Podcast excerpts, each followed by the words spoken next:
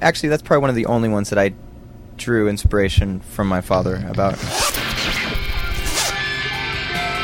Hey, I'm Jason from Lifehouse, and this is a Listen In podcast. Hello, it's Frank Jenks from Listen In. Uh, do you play bridge or build them? And just about, you know, I've had a couple friends that I've lost contact with over the last couple years, you know. Um, We tried to put a bandage on these this isn't what you want to hear. seems like sometimes you see people's true colors when you just uh, when the years go by, you know, and uh, you see what relationships are strong and yet you're gonna have forever, and the ones that are just kind of fleeting moments in your life. And I don't know, but it's easy to, to point the finger when you lose a relationship out of like a fight or whatever. And Bridges is kind of like the lyric, "We both lit the match that burned the bridge."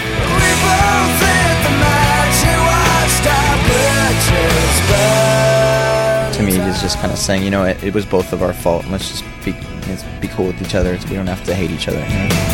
I'll walk you through the graveyard of my mind. Show you a love that I buried alive. To me, that lyric is just a kind of memor The graveyard represents memories of, of lost relationships. You know what I mean? And I went through a time where there was like three or four people I lost contact with. You know, and I felt like there, oh, there's just another one. Straight up with Jason Wade of Lifehouse. Not the only guy with dad issues, nope.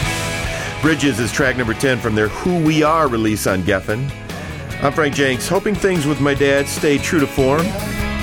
Listen in podcast where rock stars speak, and in this case, try to build bridges.